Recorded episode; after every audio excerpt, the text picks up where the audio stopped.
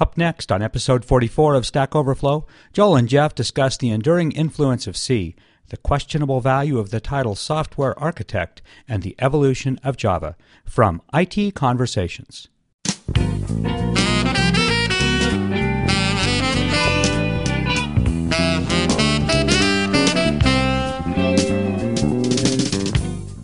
Hi, this is Phil Windley. Today I'm excited to bring you another great program from Stack Overflow with Joel Spolsky and Jeff Atwood here on IT Conversations. The Conversations Network is a 501c3 nonprofit, and we need your help. For a tax deductible donation of as little as $5 per month, you can support this channel and the rest of the Conversations Network. So please visit conversationsnetwork.org to become a member and help us continue to bring our programs to the world for free. Our audio files are delivered by Limelight Networks, the high performance content delivery network for digital media. And now, here's Stack Overflow. Are we on president number 44 now? Maybe. I, there's a question as to whether you count that guy that was president twice. and wasn't there somebody who was president for five minutes? Uh, gosh, I don't know. My American history is not good enough to cover that. Sure. But anyway, Or- 44. Do we have a do we have a do we have a, a, a podcast guest? this no, week, or- no, I had I had some ideas, but nothing really worked out. or got next week maybe. Did you want to play that song? There was a song. Nobody likes us. That's not true. There was a, there's a guest. We have a guest song. Um, I don't know. Let's look on YouTube if I can find it. Yeah, What was it? Um, it was about uh, it was a parody of Let It Be, as I recall. right. It was something about the C programming uh, language. Yeah, I actually contacted that guy. Uh, yeah, Oh, it- did you? I have a link here. I'll send it to you. Oh, there it is. Yeah. I contacted that guy on YouTube, but every time I've done that, you- Yeah, go ahead. no. Got into those troubles, friends and colleagues come to me, speaking words of wisdom, right and see. Right in C. All right, enough of that. We're that was very funny though. I enjoyed that. It, it is a good one. It's a nice hardcore. Uh, uh, so what? Did you, so you actually contacted this kid? Well, I have Uh, in the past when I wanted to contact people on YouTube. You can use the little contact form because I have a YouTube account, and I contacted him, explained who we were, explained who you were, who I was, and of course, there's no response at all, which is pretty typical. I mean, YouTube is just not a great messaging uh, mechanism. No, I would. The first thing I would do if I posted a video on YouTube would be to install some kind of like email electrification zapper nu- nukifier to prevent ever being contacted by anyone. Yeah. That So we, we'll just have to do an excerpt there because we weren't able to get official permission from the author, uh, or the artist rather, on that particular it's song. uh yeah he's probably not paying the proper royalties to the Beatles anyway. right. uh, we'll link to that from the show notes. An awesome song, right in C. That's right. Joel's favorite song, "Write Everything in C," because Joel does, in fact, write everything in C, don't you, Joel?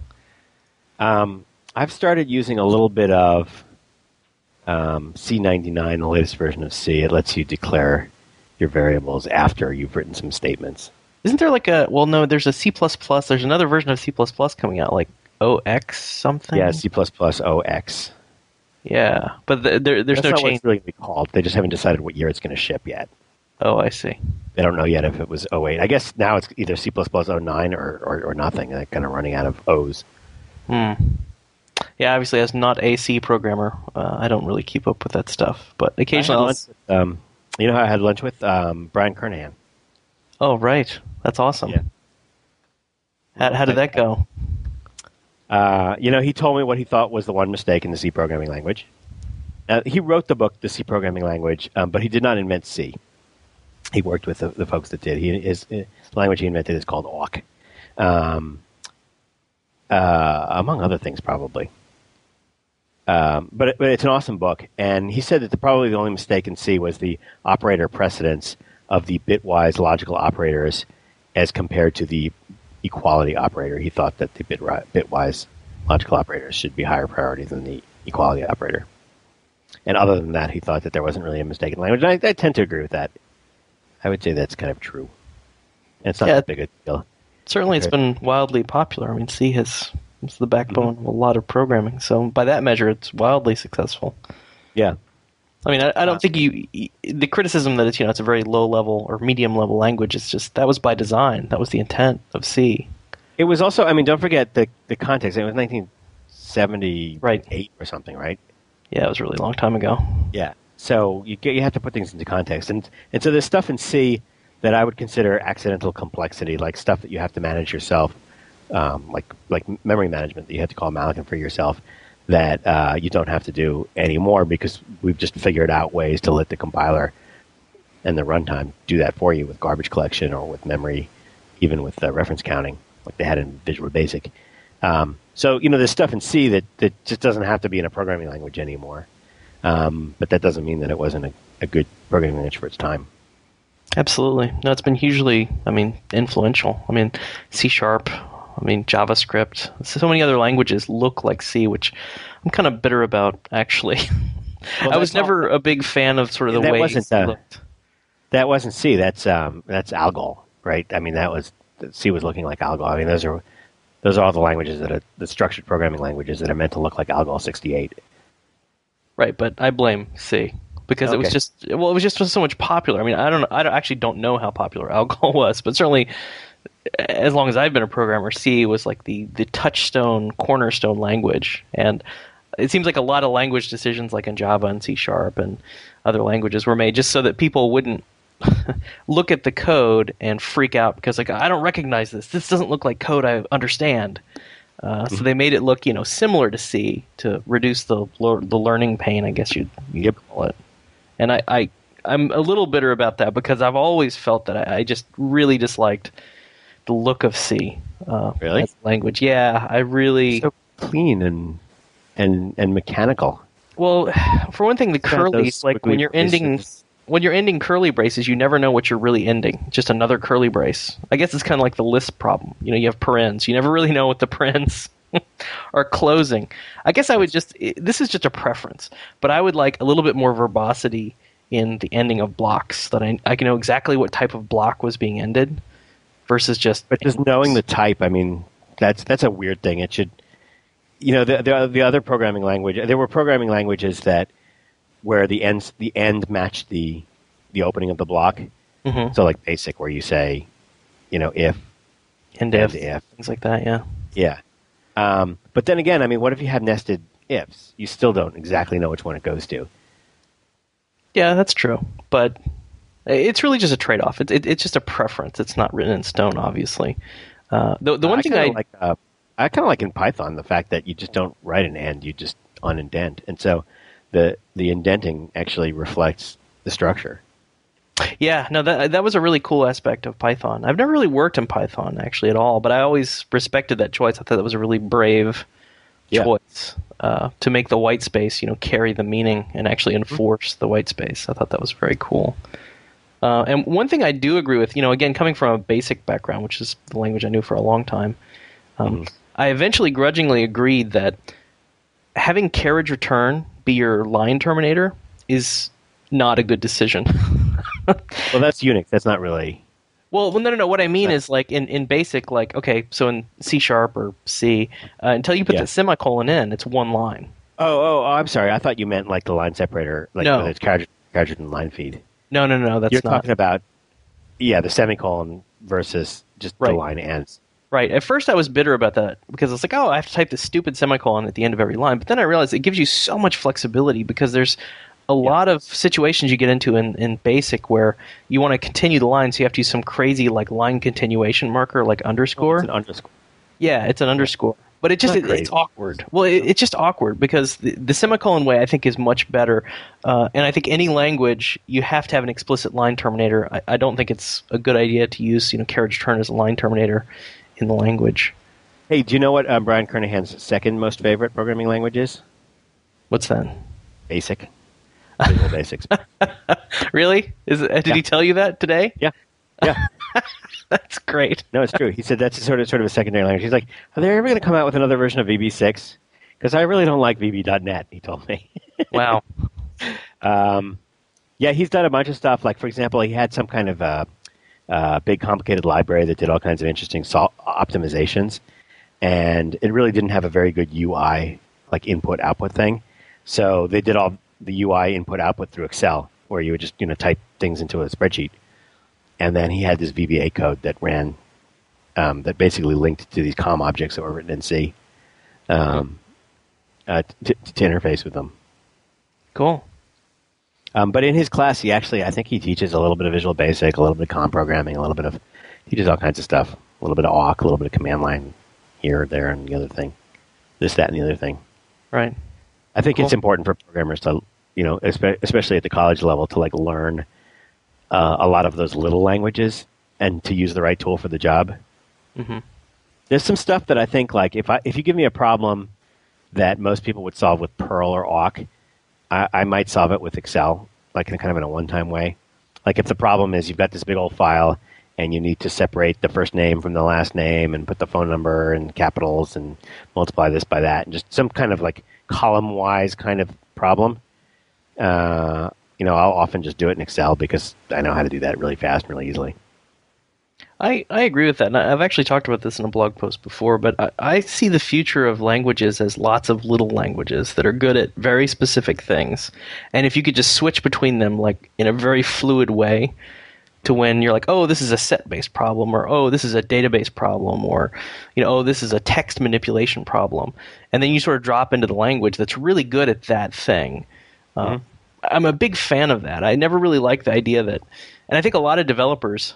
Let me give you a specific example. They, they hate SQL for some reason. Like they really don't like using SQL as a language or manipulating it. So they come up with this huge layer of abstractions just to get rid of oh. SQL. Yeah, it's stuff that they probably should just be doing. Yeah, and it, it, it, to me, it's just so a bit more- contorted. Yeah, it's if so they learned a contorted. little bit more about select statements, they would realize that there's a better way to do it. Yeah, yeah. I mean, SQL has its faults to be sure, but it's really good at you know basic set-based sort of data manipulation. I think. Like, I actually like SQL a lot. I don't. One I realize it's that- not perfect, but Yeah, the biggest weakness, especially in SQL Server, is um, any kind of interesting string manipulation that you try to do. oh, it's painful. It yeah. just falls all over the place. So if you're just trying to do something where it's like, you know, splitting on words or I don't know, just just anything in between the, the, the columns, inside the columns, right. uh, there's just not enough functions there. Like they don't even have the proper like left, mid, InStr, like the most basic string string functions. Um, Well, we actually created a user-defined function to bring .NET regular expressions into SQL Server. Yeah. Um, you can actually use managed code. It's not super super fast, obviously, because it has to call out to .NET on like every. Is, so how many how many years has SQL Server been out that they can't put regular expressions in in in the SQL what is it TSQL? Yeah, I was really shocked. I was really shocked because They're on version 2090 million, and it's just an obvious thing. Just just go freaking put regular expressions in there. I know they're not fast, but we're all everybody has to you have to write COM objects now if you want to use a regular expression in your SQL select statement. What year is it?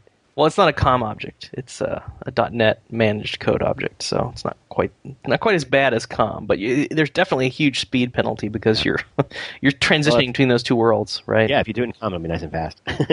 Yeah. Um, but yeah, but yeah, and then and then your SQL queries can crash the whole machine. Right. or leak memory or God knows what.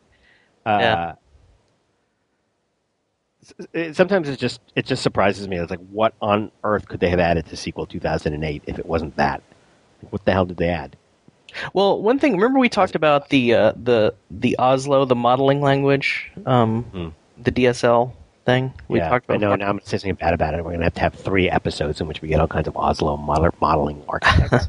Well, maybe what this is partly about is like sometimes, as a programmer, you realize that you're trying to solve a problem, and sometimes the language itself is sort of getting in your way. Hmm. You know, at some fundamental level, like it's just not good at X, where X is, you know, like in the case of SQL, it's not good at string manipulation. Right. So the language is getting in your way. So what do you do? You, you could sort of roll up your sleeve and say, what if we could change the language itself? And this is where you sort of go down the rabbit hole, I think, to like Lisp and like, you know, Ruby and those languages where you can sort of redefine the language and sort of write constructs that perform the same as the language. Uh, Be careful there. Somebody's getting out their getting out their email program. If You don't agree with that? Okay. Well, okay. Let's go on. Let's let's let's carry on that that thought. okay, well, that, that's as far as I was going to go with it. I, I Oh, think okay. sometimes you want to fix the problems like in the language. You don't want to you know, shell out to another executable or you know, come up with some other Rube Goldberg type solution. You want to trouble, the trouble is, with the exception of Lisp, the languages that are powerful enough to fix the problems in the language don't have these problems. so you never really have to. with the exception of Lisp, where you start with a language that has nothing and a Yes. really good Mac capability so that you can extend the language to make it into whatever kind of language you want as long as you like parentheses. And that that's all very cool. But I mean, the truth is that most of the languages I use either don't have the problems or they're just not extensible enough to fix the problems. Um, so, to give you a great example, um, C sharp is not quite extensible enough to do what I. Let's say that the problem that I have is that I don't like to declare the types of all the variables and the, the arguments and stuff like that. Mhm. And I just want a dynamic version of, of a language. Or like, maybe that's my problem. Well, C sharp can't fix that. They- They're getting closer and closer. They got that var thing now, but it's not really a dynamic language. There's all kinds of places where you can't use that. Um, but the language is not powerful enough to fix that part of the of the language. Well, let me give you a more more basic uh, example. So, like in C sharp, one thing that's I find to this day very very annoying is when you do string formats, you're doing substitutions within a string. There's all these cool, you know, parameters you can use to figure out, you know, what type of data you're going to substitute and what it's going to look like and things like that. But all the actual substitutions themselves are numbered. So, you know, curly brace zero. Curly brace one, curly brace two, which is Based on the order of the yeah, it's based on the order of the parameters, and you're like, well, why can't I do named parameters? Why can't I give this a name like, you know, last name, and say that would just read so much better than you know, curly braces zero, if it said curly brace last name. Yeah. Uh, and you really can't do that. I mean, you can come up with some extensions and, and some sort of workaroundy kind of stuff, uh, but you can't fundamentally go in and, and you know add your own native function that does it that just mysteriously appears uh, in the runtime. Whereas in, in a language like Ruby, I think that's pretty common. When you see some, You can do that if you wanted to. If you wanted to write your own little templating string formatting thing, you could do that in C, couldn't you? No? In C sharp? I mean, uh, you you can you can write an uh, extension method, but Yeah. it's not really the same as making it part of the language. It sort of just exists only in your code. Right? Because it won't work for other people's libraries that are going to call the built-in, the regular built-in format No. thing and stuff. No, I mean it just depends. I mean it, it, does work. I mean you can write your own function and you know you can call it, but at some level you want to just make a global fix to some of this stuff because you realize there's some essential wrongs in the world that you want to write, um, or at least for some version of it you want to write those wrongs, and it's not really possible in these you know C sharp being mostly a static language. One cool thing they are doing actually is they're doing named parameters to functions now. I don't know if you saw this in C sharp 4.0 Uh-oh. you don't like named parameters. So if you have say seven parameters, you can call them in any any order as long as you specify the name of the parameter that you want. That you know, is it's a like- little bit useful because it makes the code that's calling the function have the ability at least to be a little more self-documenting. That's right. So if you have seven, you know, parameters to a function, you're only using the last one. Right. You don't have to put in, you know, null null null null null null comma three. that may not be. I mean, why do you have a function that takes seven parameters and you only need to use one of them? I, Like, how well, about? yeah. I mean, uh, why not make it a class that has seven properties and you only have to set the ones that you want to set? Well, this is about flexibility. This is about naming things versus order. It's really the same as the string problem, isn't it? Yeah. For some situations, you just want to give things names and call them sort of worries name. You know what? I like I like the name the name parameters because um, I, I actually personally made them put that into VBA um, because we had a lot of functions in Excel that took a lot of arguments, and sometimes you really only wanted to use you know the third and the seventh, what depending on what the function did. And usually, when you looked at the documentation for those functions, it was because the document the functions were defined in a bizarre way. Like the documentation would say, if you provide the first argument and the third argument, this prints a, a, piece of paper. If you provide the second argument and the seventh argument, this emails a letter to the se- email address in the seventh argument using the formatting of the template of the second argument. Unless you also provide a seventh argument, in which case it rolls the dice and decides whether to um, turn off the screen or blow up your Macintosh. I agree. I mean, a, a parameter was things- and you're like, boy, wow, these, these arguments were named. This would be so much easier. right. On, Uh-huh. some level, I agree. You should be asking, like, if you have a function with seven parameters, the question you should be asking isn't how can I call the seventh parameter very easily, but like, why the hell do we have a function with seven parameters? right. But Shouldn't there be another function that just takes the seventh? Yeah. parameter. Maybe that's just a different. Yeah, yeah. Yeah, but to me, it's a different discussion. But I do agree with it. Like when you see stuff like that, you should question, of course.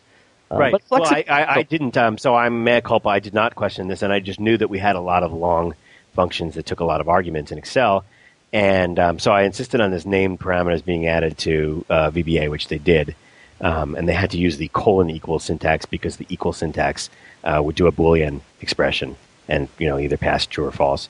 Um, so they, in order to name the parameters, you had to use I think colon equal because colon did something else, and that was the only way they could do it in VBA. So they did that, and then lo and behold, when we converted all of the old Excel macro functions into the more object-oriented model for Visual Basic for applications, where instead of for, instead of having a function called move window that takes like 18 arguments and they all do different things, we now had a window class and it had a bunch of parameters, and if you wanted to move it, you changed the left and the top, and then it moved. Um, and lo and behold, when we were done making that nice object-oriented thing, we didn't have any functions left that took a lot of arguments, with a couple of tiny exceptions. Um, and so the named arguments feature turned out not to be as important anymore. Whereas if you look at the previous versions, like if you look at Word Basic 1.0, um, every dialog box had a function corresponding to it. So if it was like the format paragraph dialog box, and format paragraph has 83 little edits in there that do all kinds of things, set the line spacing and the indent and all those little things, there would be a format paragraph function that would have 83 arguments. And the only way you could specify which ones you actually wanted to change is using the named arguments. right. Wow, we went into that a little bit too deep. I feel like we've got everybody now turning turning us off. Well, let's uh, switch gears. I have something else. Like some more music here. As the deadline fast approaches. Oh, sorry. What? That's a great song. so we did have one milestone on Stack Overflow that I was sort of remiss in talking about on the day it happened. We actually had Overflow. Stack Overflow. Yeah, yeah, it's good stuff. Uh, our hundred thousandth question was posted, Really? and no, I don't know what the actual question was. it keeps coming up. Uh, it's hard to tell because deletions affect the order, right? And occasionally Uh-oh. we go through delete. Well, what's the one that has 100,000 as its ID in the database? That happened a long time ago because we share IDs for a bunch of stuff, for like questions and answers. Share IDs, so Oh. Yeah, those are both records in the same table. We don't really distinguish in question and answer in that way. that the thing they like revamp? No, no, that part's not really changing um, because the difference in question and answer is pretty minimal. I mean, questions have a title and questions have tags, but other than that, they're Mhm. pretty darn similar. So we just have those two fields. Well, there's actually more than that. There's a bunch of fields that are null, but it's just easier to have in one table. We think. Um, so anyway, we don't know which which was the exact hundred thousandth, but that happened sometime on Wednesday, February twenty fifth. So that was an important milestone. So congratulations to all the Stack Overflow users who got us there. That was nice. The other thing I talked about in, in the blog post was that Geoff Dalgas set up this thing called Cacti for us. Have you heard of this? Cacti is like a No. gr- graphing aggregation tool. It's an open source tool that'll take a bunch of inputs from typically networking and servers and just graph it for you automatically. You can just give it all these inputs and it'll do weekly, monthly, daily, all this really cool graphing stuff. Just like to make pretty pictures to put up on the wall in your bedroom. Uh, no, we want to keep track of what we have it set up to do now is look at our bandwidth because we were a little concerned about bandwidth. We're trying to because we changed hosts and we negotiated a certain amount of bandwidth. We were concerned that we were exceeding that, and it turns out we Yeah. are actually substantially exceeding what we thought we were using because we changed from the old billing method we had was just purely based on how much bandwidth to use in a given time period. Uh, and I think we had 1,250 gigabytes per month, which we didn't even really get close to. Uh, but the new billing model is what's called uh, 95th percentile burstable. It's burstable billing at the 95th percentile. That's what almost everybody does. Yeah, and it's it's a little bit harder to calculate, but it's based on your your highest burst period for a certain am- amount of time. 95th percentile ends up being like I don't know 30 minutes. So if you if you spend 30 minutes at you know what you eight, do is you they, they sample your bandwidth usage uh, like every minute over the course of a month, and they throw away the five percent, the highest, that are the highest. I see. Right. Yeah. It, it it's kind of weird, but Cacti does this like by Right. default. So Doesn't, just doesn't your ISP give you like our, our ISP gives us things where we can look at these reports on their side on their port, and they can tell us, "Oh, this is how much you're throwing at us." and so Uh, we can see. They might, but I think I think Jeff was familiar with this cacti tool. It's pretty easy to set up. It didn't take Mm-hmm. him. It took him like maybe one day, if that. And now we can see ourselves. So the answer is that we're using uh, at the 95th percentile level about six megabits, which ends up being 750 kilobytes per second, which I thought was really actually quite high. 750 kilobytes per second. Kilobytes per second at our at our So peak. that's like uh, like a massively like a saturated DSL line. Uh, Like no, it'd be more than that. So, okay, that's almost a megabyte per second, Joel. So Oh. that's yeah. I mean, think about it. We're close to getting up to a megabyte per second. um. Anyway, so for, for what it's worth, okay, so 10 megabits. They usually do these things in bits for some reason. yeah, I don't like bits. Like to me, I, I know, and it's 10 to 1 too. It's not fair. yeah, bits versus bytes is annoying. I always have to refer to bytes because I just think bits is a ridiculous unit of measurement. I mean, unless That's you're what they do. That's standard. I know. Well, that doesn't mean I have to like it. So I, I, I put Why both 10? notations. Is that just like you got the stop bit and the start bit and just an extra bit for the. I researched this a while ago. I don't remember the rationale. I don't remember. Yeah. But you know, kilobits versus kilobytes. Uh, so we we actually went through and since we were using more bandwidth than we thought, and realized that text over text overflow. What is our site called anyway? it's, it's Stack Overflow, but what I was trying to get to is that most of our site is text. So in a way, it is a text overflow because if you look at our site, what images are we serving up? The logo, The lo- the vote buttons. I mean, these are tiny, tiny images, really. Yep. We're hardly serving, and we don't do any image hosting locally. So any image that you see on the site is from a third-party site, almost by definition. Mhm. So the fact that we're going through, you know, 750 kilobytes per second at peak of just pure text and compressed text at that, because for a long time we've had the gzip religion, which is that everything you serve should be compressed because it's just an utter no-brainer to compress because you have just ridiculous amounts of CPU time and like tiny trickles of bandwidth. Plus, it just it's a better experience, right? You get the page faster. It's just better any way you slice it. Uh, the only time not to do it is for some reason every CPU you have is pegged at 100%. Then you don't want to Yeah. be doing compression, but that's such a rare case.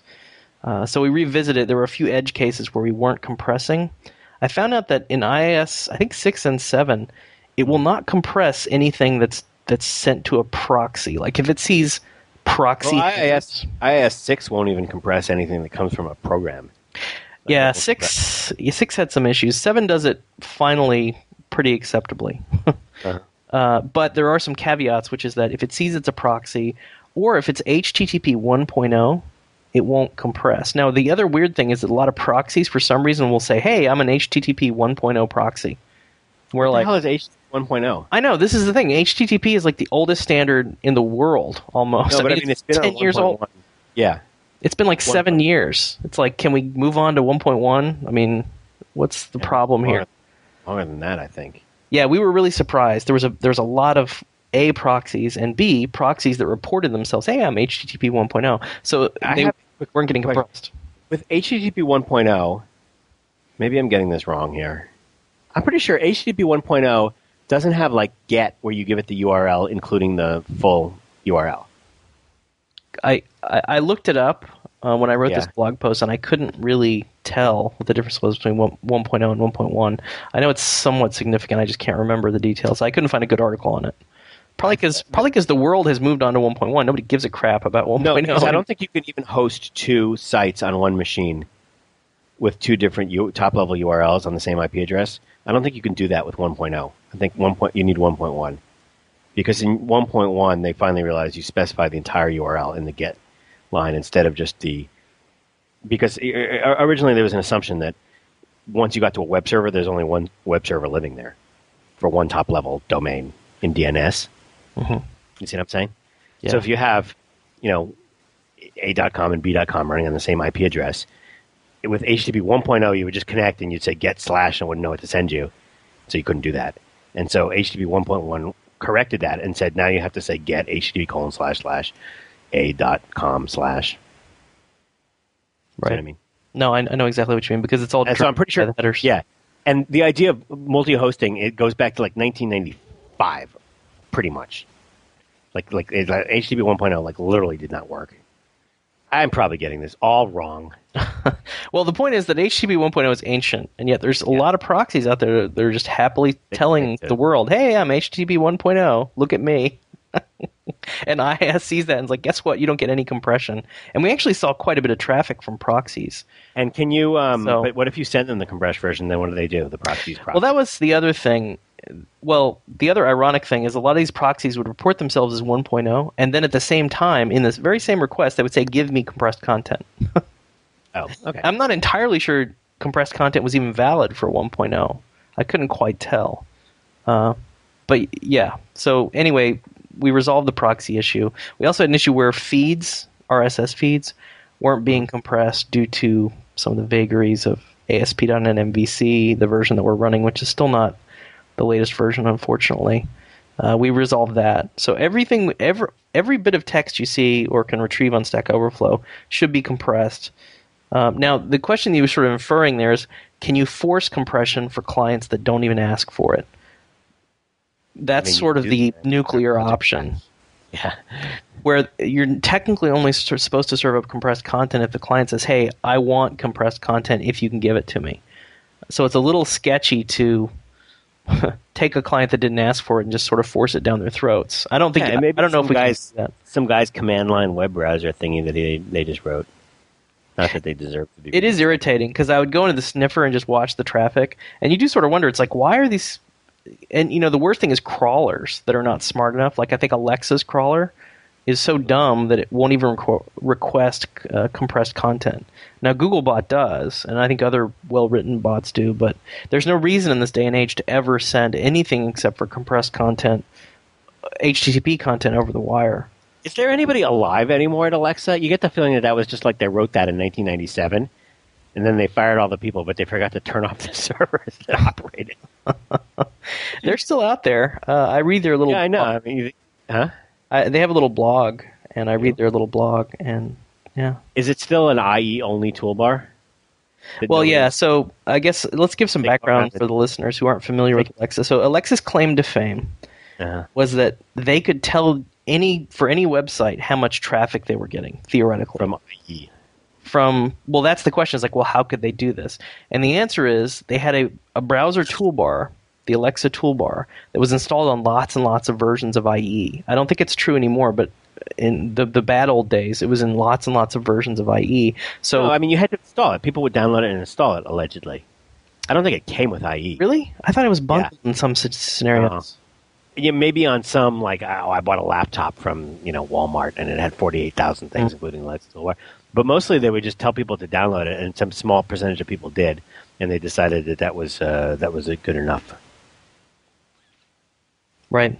So they were reliant on essentially sampling, which is they the sample is audience people on the internet who happen to have Alexa installed would go to say, you know, walmart.com. That information would be transmitted to Alexa, and Alexa would make an assumption, well, if this one user went, that's representative of n thousand real users. Um, there was always But a that's lot just of like this is from the. Uh, yeah, because it's the, the data is absolutely meaningless, and none of no reasonable people have the Alexa toolbar installed, so they always underreport if it's an interesting website. I mean, how many programmers do you need that need one of those little crappy toolbars that lets you? It's like, do you remember when there were the websites that let you change the cursor to be like a little Dilbert Mm. Comet cursor? Remember that? You go to these websites and be like, Yes. "Would you like to install the Comet Cursor ActiveX Control?" You will be able, and you go to Dilbert, and then you on the Dilbert website, your cursor would turn into like Dilbert, and his tie would be the pointer. remember, You know a lot about this. You know a lot days. about this. I'm going to say. A lot of people installed that, that that damn thing, and they're like, "It's only a 10 kilobyte download or whatever." Yeah, I guess I, I always had the association of Comet Cursor with like uh, spyware and malware and stuff like that. Right, but that was that was. I don't think there was any necessarily malware. Maybe there was. Maybe early on there wasn't, but I think quickly that was one of those things where the business model just devolved so rapidly. Eventually, they're like, "Well, we can take over half of your screen and show you Viagra flash Yeah. Viagra advertisements from now until the end of time, and prevent you ever installing it. And at least then we can make a buck." Yeah, yeah, that's that's the whole unfortunate part of computing history. I remember when that started because I think that was like, gosh, I want to say 2001 ish, where that Oh, started. it before that. It was before Really? that because I was still at Juno when this was all happening. Yeah, Really? It was. Yeah. Wow, God, it, it went sour so rapidly. The idea that you could Yeah. just install stuff to sort of Oh, all those ActiveX toolbars and stuff. Now, Alexa was just one of them, but there were these little toolbars that would just give you all kinds of. There was a Hotbar, and they would just measure all kinds of stuff on the website that you were on, and yeah. um, you would have like a toolbar showing you sports scores that would be like rotating and showing you, you know, whatever kind of crap news headlines. Yeah, I guess that was a dark time. I guess we really still aren't out of that time. I think there's just a little bit more of awareness around, you know, don't install software unless you really need it or, you know, Yeah. just doubt you the software. You still go to your uncle's house and you're like, he's got that Windows 95 system there, and he opens his browser and he's got like 43 toolbars. You're like, what are all these toolbars? Delete all these toolbars. He's like, no, I like those toolbars. Yeah, like toolbars. that's why I like you know Google Chrome because it's it's very much like it's very Apple like, and then it's a you can't really modify it too much. It's just sort of good out of the box, and you can't manipulate it too much. You had a whole. In fact, I was just on your site reading about. th- That blog post you had about the customization that nobody wants when, like in Windows, I think it was Office 2003, you could start dragging the menu bars around.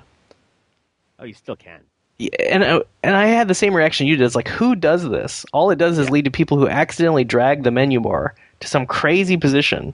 Right. You know, it's just the type of customization. It's like, don't even put it on the table or or hide it behind like ten option dialogues. They did finally get rid of that in the new Office UI. Yeah.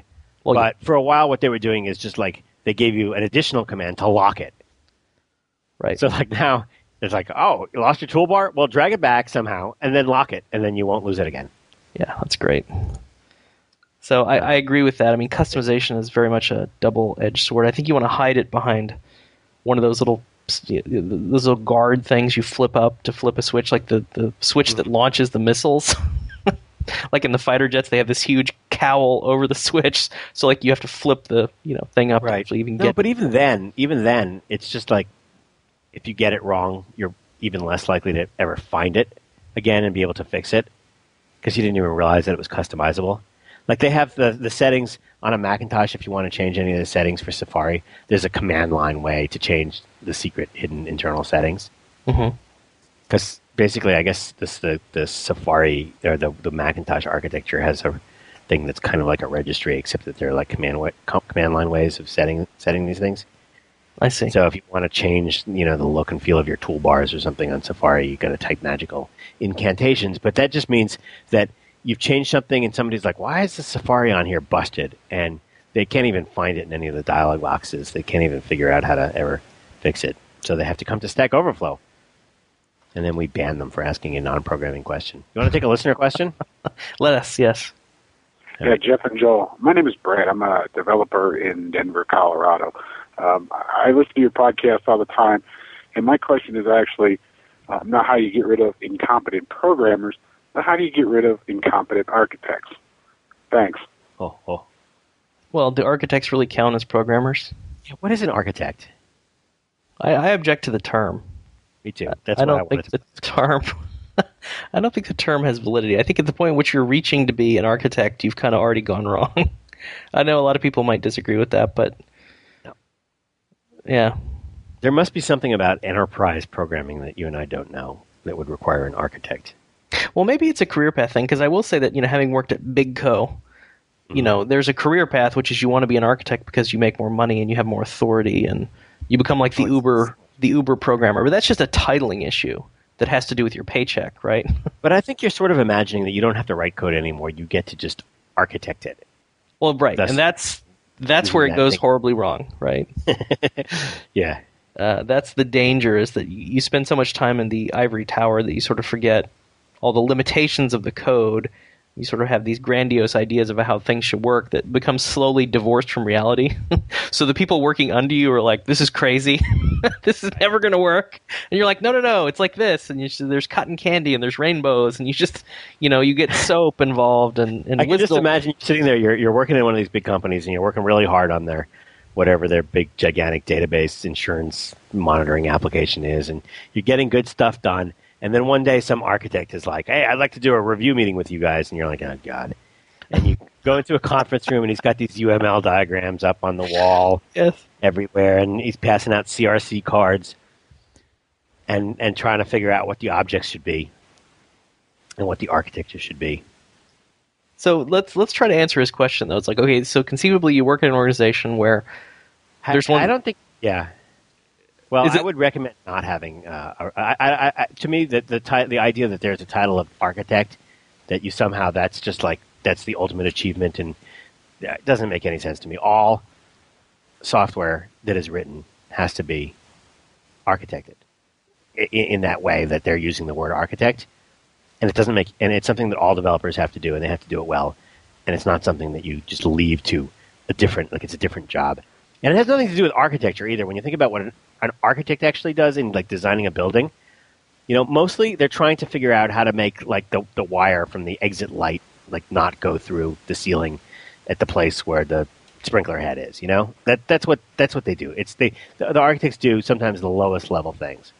Somewhere there's somebody who designs the shape of a building and then just leaves it to some younger people to implement. But but yeah, I think it's almost disrespectful of the actual architects that work in construction to use that word to refer to some kind of highfalutin, big picture UML drawing, basically code monkey. So, okay, so let's take the question at face value, which is you have one of these architect guys who's not very good. Uh, Yeah. Short of defeating him and becoming the good Yes. architect who does it the right way, um, how would you sort of, I guess, combat this? I mean, what would you do to, if you It had a depends. uh, Obviously, it depends entirely on your position within the organization. So, if you are the architect's manager, fire them. Right. Short of like, you know, radically changing the company, I, I think, gosh, this is really tough because I think the implied problem is that that person is in a position of, of significant power.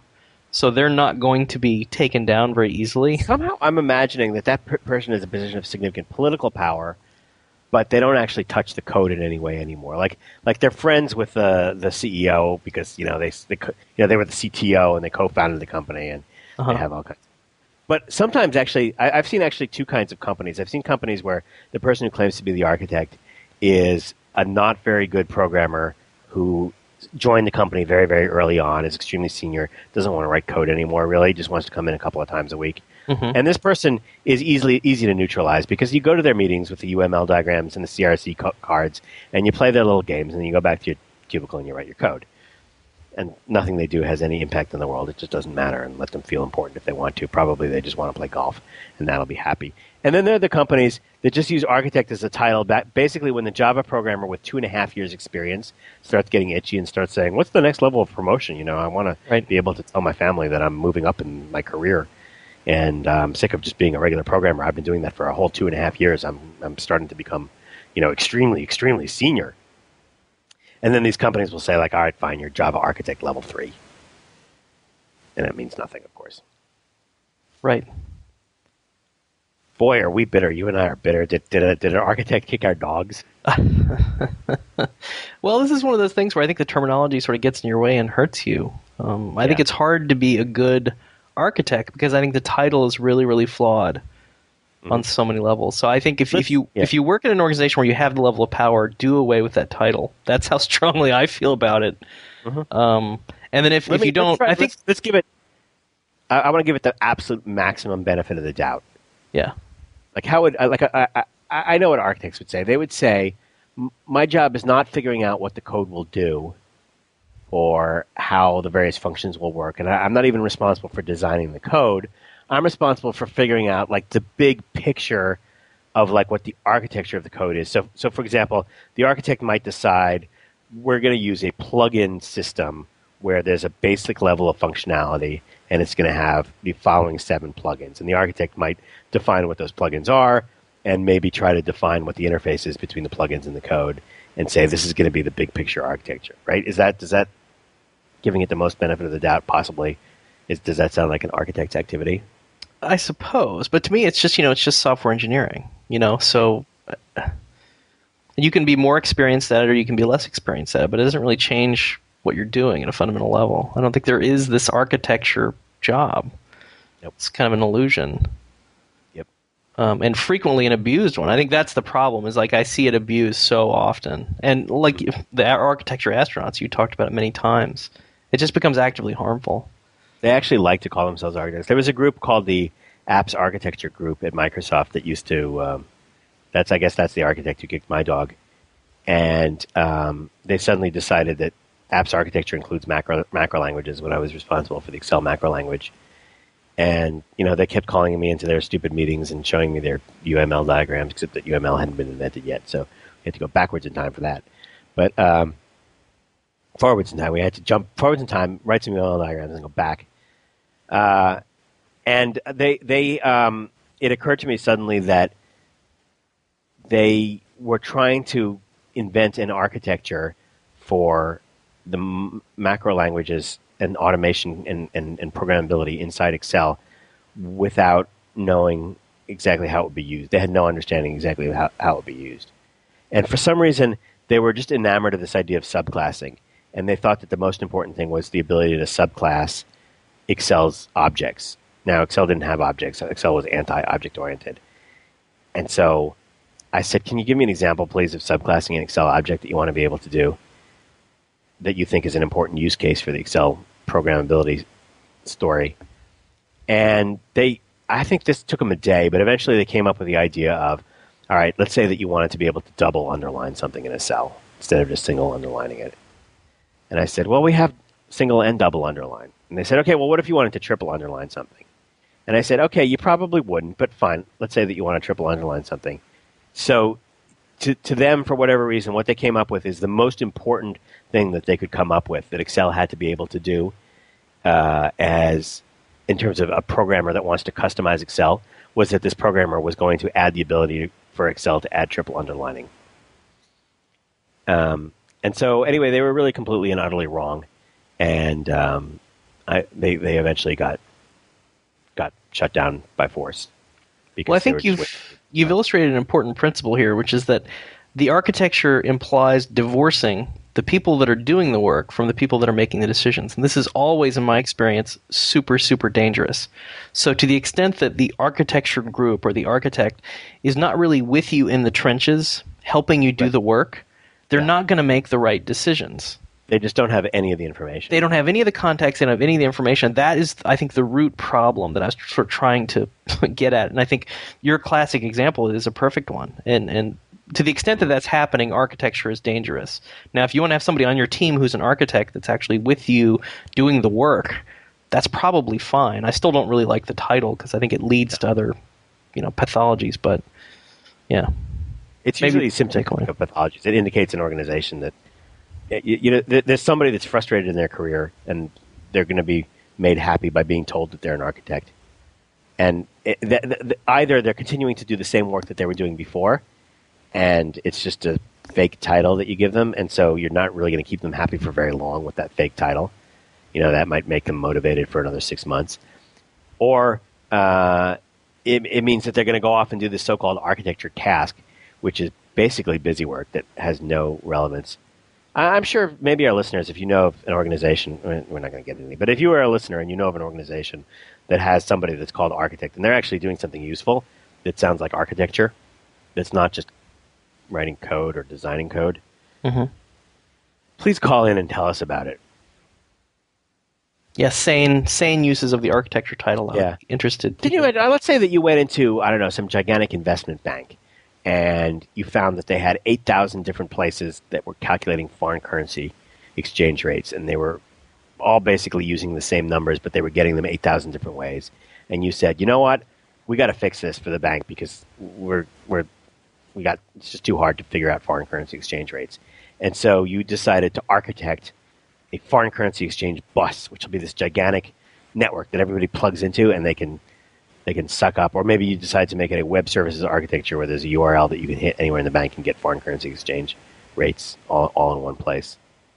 And making decisions about whether that thing is a um, you know a bus or a subroutine library or a DLL that everybody can call or a web service and whether if it's a web service is it REST or is it SOAP and you know what languages can you call it from and what are all the interfaces. Maybe making those decisions, you could maybe call that architecture. But then again, maybe that's just something that the FX currency trader programmer should have done in the first place. I think that's a good example of maybe a sane use of the architecture title is if you're looking at stuff at a high level, because a lot of the individual groups can be very enmeshed in the th- things that they're doing because they lack context about the broader organization. So if there's a lot of duplication going on, that would be a nice role for the architect to recognize that and say, hey, and you basically would go around and promote to the different groups interoperability and things like that. I don't think the correct answer is to set up some grandiose scheme, but to just make all the groups aware of it so that they say, hey, stop what you're doing for a second and realize that we have this huge amount of duplication in our code. Ha- let's start thinking a little bit about Right. that. Um, because I certainly saw that happen at Big Co when I worked there. It's just hard to see anything except for your problems, whereas the architect might see the organization. And maybe this is why we think that the architects don't do anything because just to keep up with what all the groups are doing requires going to every single group and talking to them every couple of weeks. Oh yeah, it would take up which easily all your group's time. Yeah, yeah. Yeah, there's nothing you could really do about that. Um, I just realized that today's podcast, this is going to be a really good drinking game podcast because we've talked about C, we've talked, you've Yeah. talked about Excel. I think I said pathology once already. Now, now all we got to do is forget the phone number for the Stack Overflow. yes, forget the. Uh, everyone's already totally drunk by now if they've been playing the Stack Overflow podcast drinking game. Uh, do we have another? That was a great listener question. Do we have any more? Um, uh, well, I got some that I can like kind of read. I don't have any like audio audio. Let's do one more. Pick one that you like. All right, here we go. Changing database schemas. Oh no, don't want to do that one. Never mind. Uh, all right, here we go. Um, greetings, Jeff and Joel. I've posted my question to the community Hive Mind. What's that? I guess Overflow, I guess. But I wanted also to try bouncing this off you more directly. I graduated with a BS in CS around the time of the tech stock crash. Let's call that 2000. Unable to find a programming job in the flooded market, I went into IT. Here it is 10 years later, and I'm ready to take aggressive steps for getting into the career I want. Unlike other questions here, I've not had the option to program in a work situation. I don't have that to put on my resume. I already have a degree in CS from a smaller college, so what do I do? Get another bachelor's from a more prominent college? Pursue a master's? Just take some online night classes? Just keep on chipping away at personal programming projects? Apply blindly to junior developer positions and pray? If you were considering my application, what could I add to interest you? Thank you so much for the website and podcast. You managed to be affable and interesting while being intelligent. They talk about me there. Um, this is harder than one might initially think. Thanks, Ben. Username Liquid Ben. So I guess think about it from a hiring perspective, Joel. What would you look for in somebody? So we're talking about somebody who doesn't have a lot of programming experience, or Yeah. has just recently made the transition to being a programmer. Uh, really has no programming experience. Went into IT, by which I, I get the feeling that it's a lot of help desky and configuration things. Okay, Yeah. so you're looking at somebody that sort of wants to be a programmer and wants a job at Fog Creek. It's like, what would you look at? It's like, okay, this person is going to be a good programmer.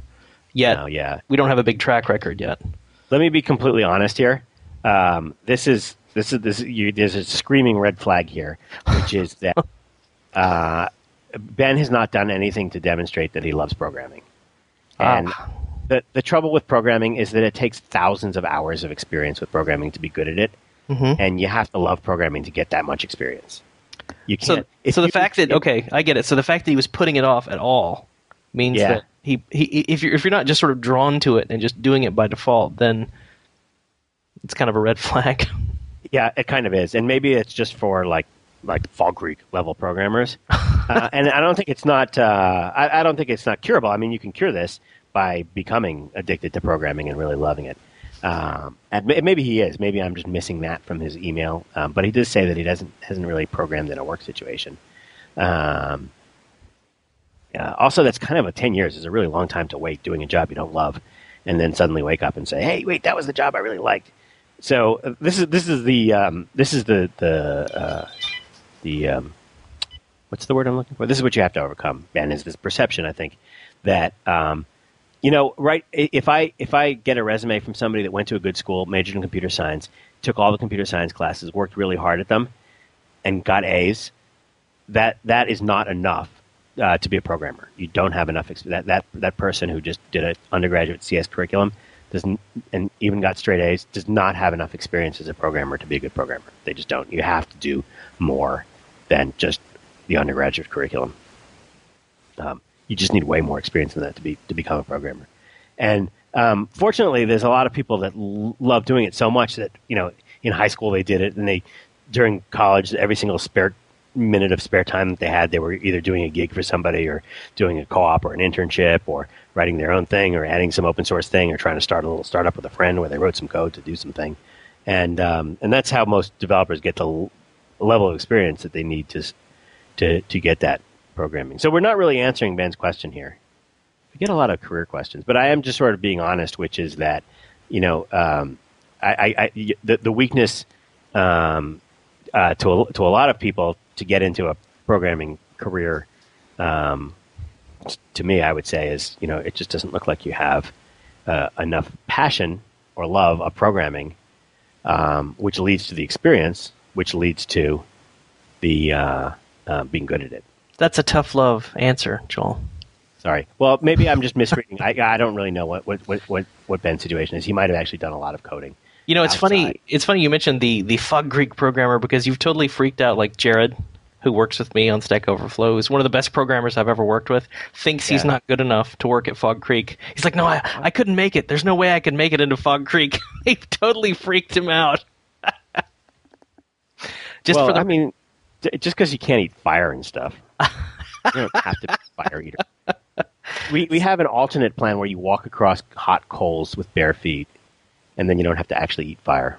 nice, nice. Uh, I, th- I think uh, almost by definition, he could be a Fog Creek programmer. I don't know why he thinks that. I couldn't be a know. Fog Creek programmer. I agree. I, I- the truth is, Well, the, um, I think good programmers are humble, and I think that's why a lot of the good programmers think I can never be good enough to be at X, and that's good because you know it means you're essentially humble, which is I think I'm worried about that. I think people are afraid to apply. People are afraid to apply to work at Fog Creek because they think that. Well, I, I think they're afraid to apply any place there's you know stringent vetting because nobody wants to be rejected. Ultimately, I mean, who wants that, right? So it's unavoidable. I think I don't think you can avoid it. We and it's kind of like well, it's kind of like our our, call, our that question we just got. We essentially rejected that call. I don't know if you noticed that, but uh, we rejected that call.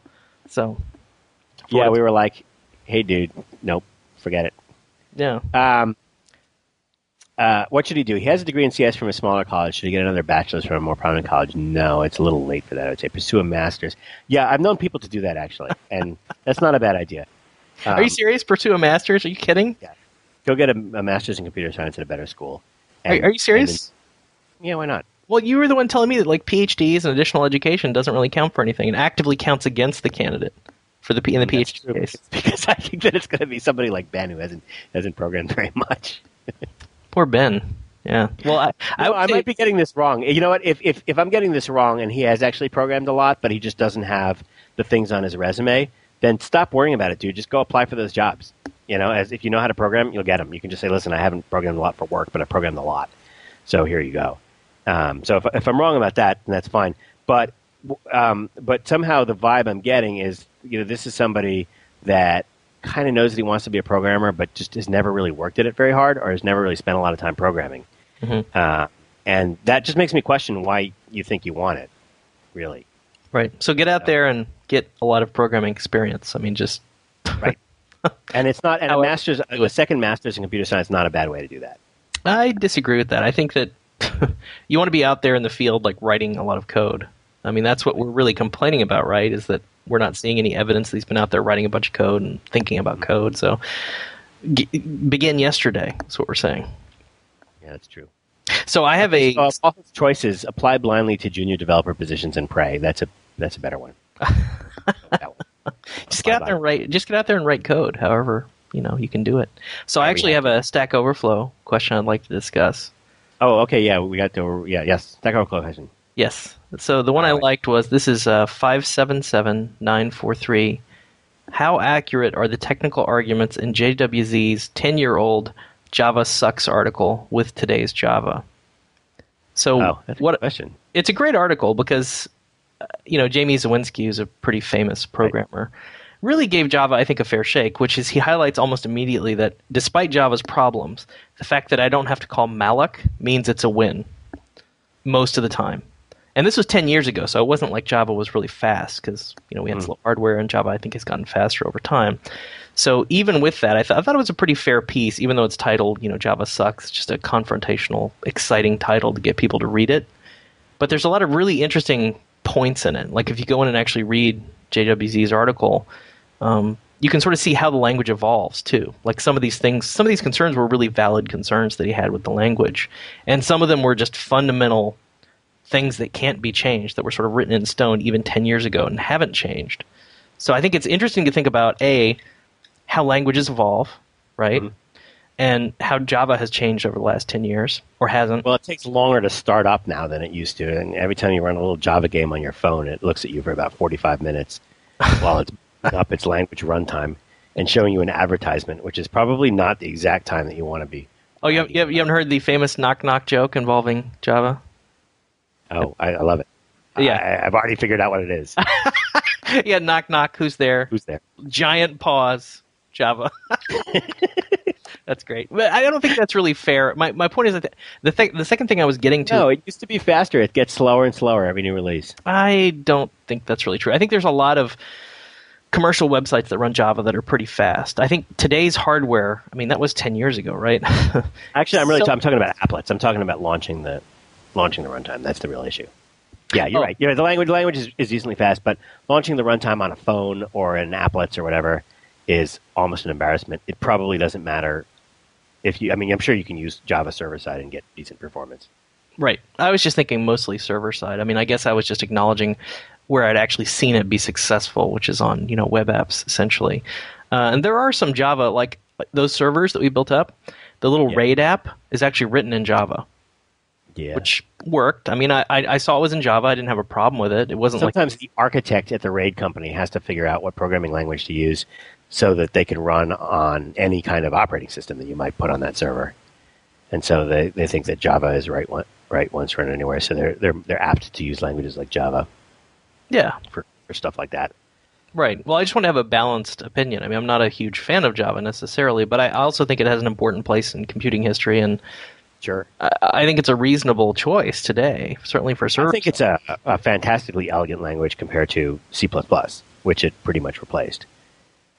Exactly, and I think that was sort of JWZ's I think core point in his article was despite all these downsides, it's still a win if we're replacing Yeah. C with something we don't have to worry about memory. Now, out- what happened is that it evolved into being the language that filled that same niche that Visual Basic used to fill. It's the language that you use for making internal in-house CRUD apps, and so it's in-house. It's it's mm, you know this is a massive generalization, but it is the preferred language of the in-house programmer.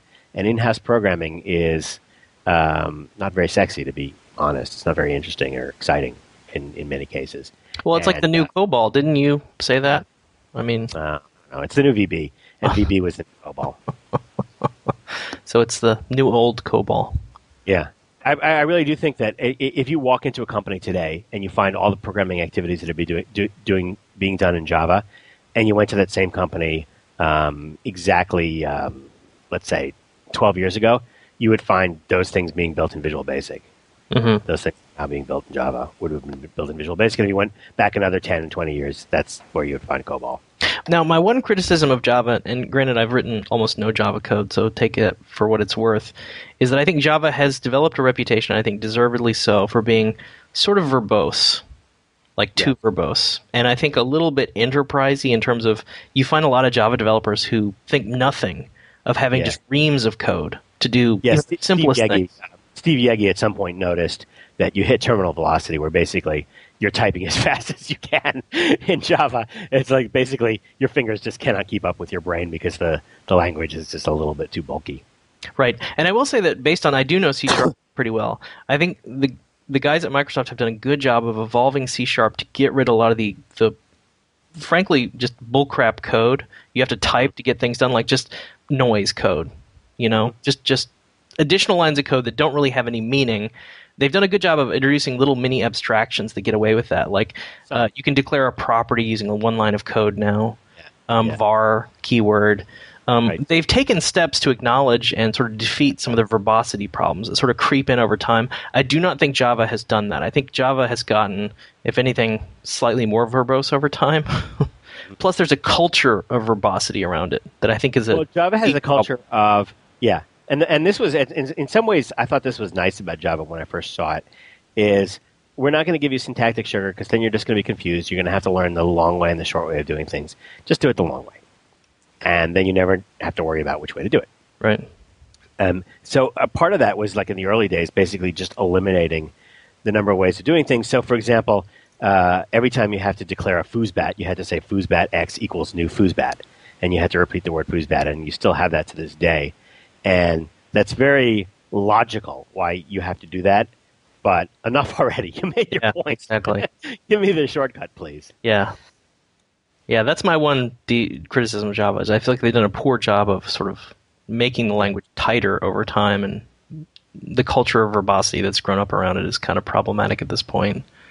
The So- um, the uh, don't uh, yeah, and and I wouldn't overcredit C sharp. I, I do recognize that in C sharp they're adding a few things like you mentioned the var and the lambda functions, and they are adding a few things to try to make the code get a little bit shorter and simpler.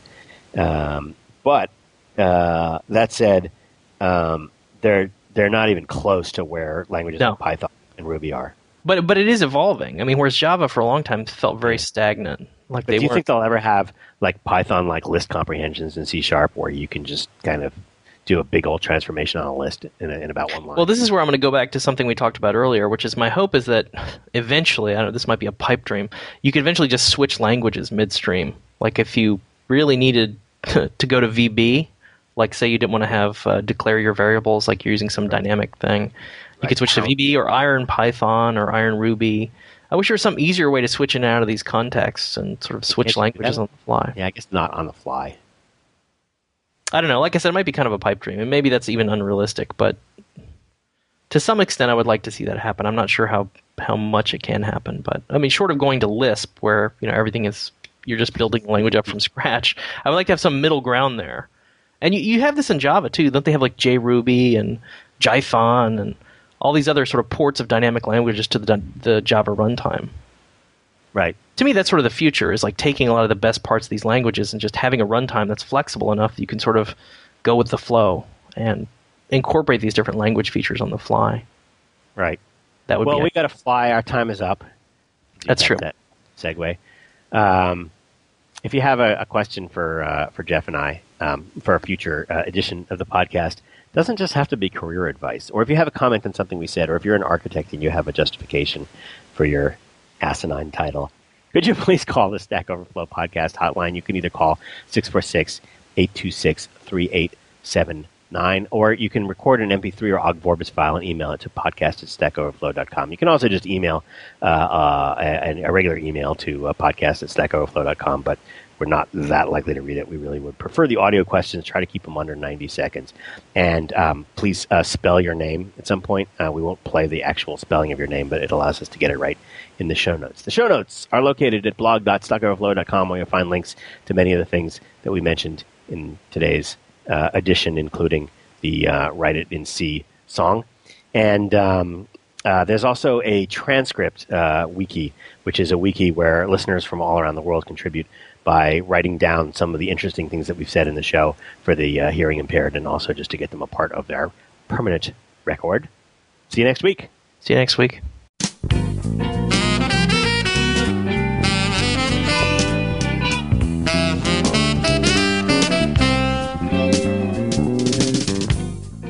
You've been listening to Stack Overflow with Jeff Atwood and Joel Spolsky. The Conversations Network is a 501c3 nonprofit, and we need your help. For a tax deductible donation of as little as $5 per month, you can support this channel and the rest of the Conversations Network. So please visit conversationsnetwork.org to become a member and help us continue to bring our programs to the world for free. Our audio files are delivered by Limelight Networks, the high performance content delivery network for digital media. The post production audio engineer for this program was Joel Spolsky. Our website editor was Jeff Atwood. The series producer is Jeff Atwood. This is Phil Windley. I hope you'll join me next time for another great presentation from Stack Overflow here on IT Conversations.